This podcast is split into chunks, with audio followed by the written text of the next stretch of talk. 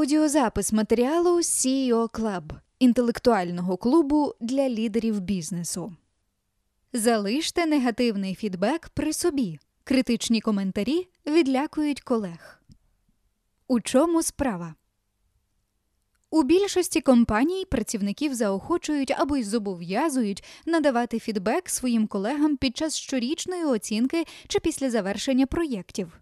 Вважають, що оцінка від тих, із ким людина безпосередньо працює, пір-рев'ю, а не лише від керівника, допоможе їй побачити власні недоліки і змотивує стати кращою.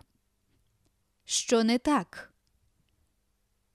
Дослідження, проведене Полом Гріном, докторантом Гарвардської бізнес-школи та його колегами, вказує на інше. Критичні коментарі від колег, що на одному рівні, не сприяють позитивним змінам. Отримавши негативний зворотний зв'язок, працівник радше уникатиме соціальних та ділових контактів із колегами, що його надали.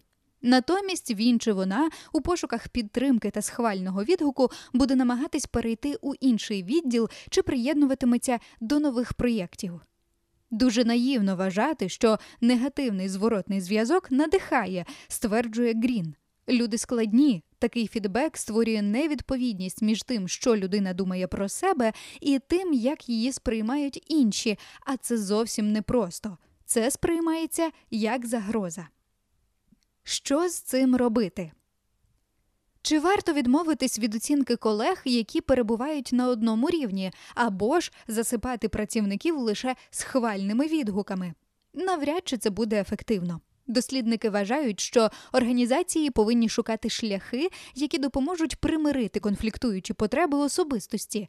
Ми здатні сприйняти інформацію про свої недоліки, але за умови, що оточення схвалює та приймає нас у ширшому контексті, те, ким ми є, і яку цінність приносимо для організації.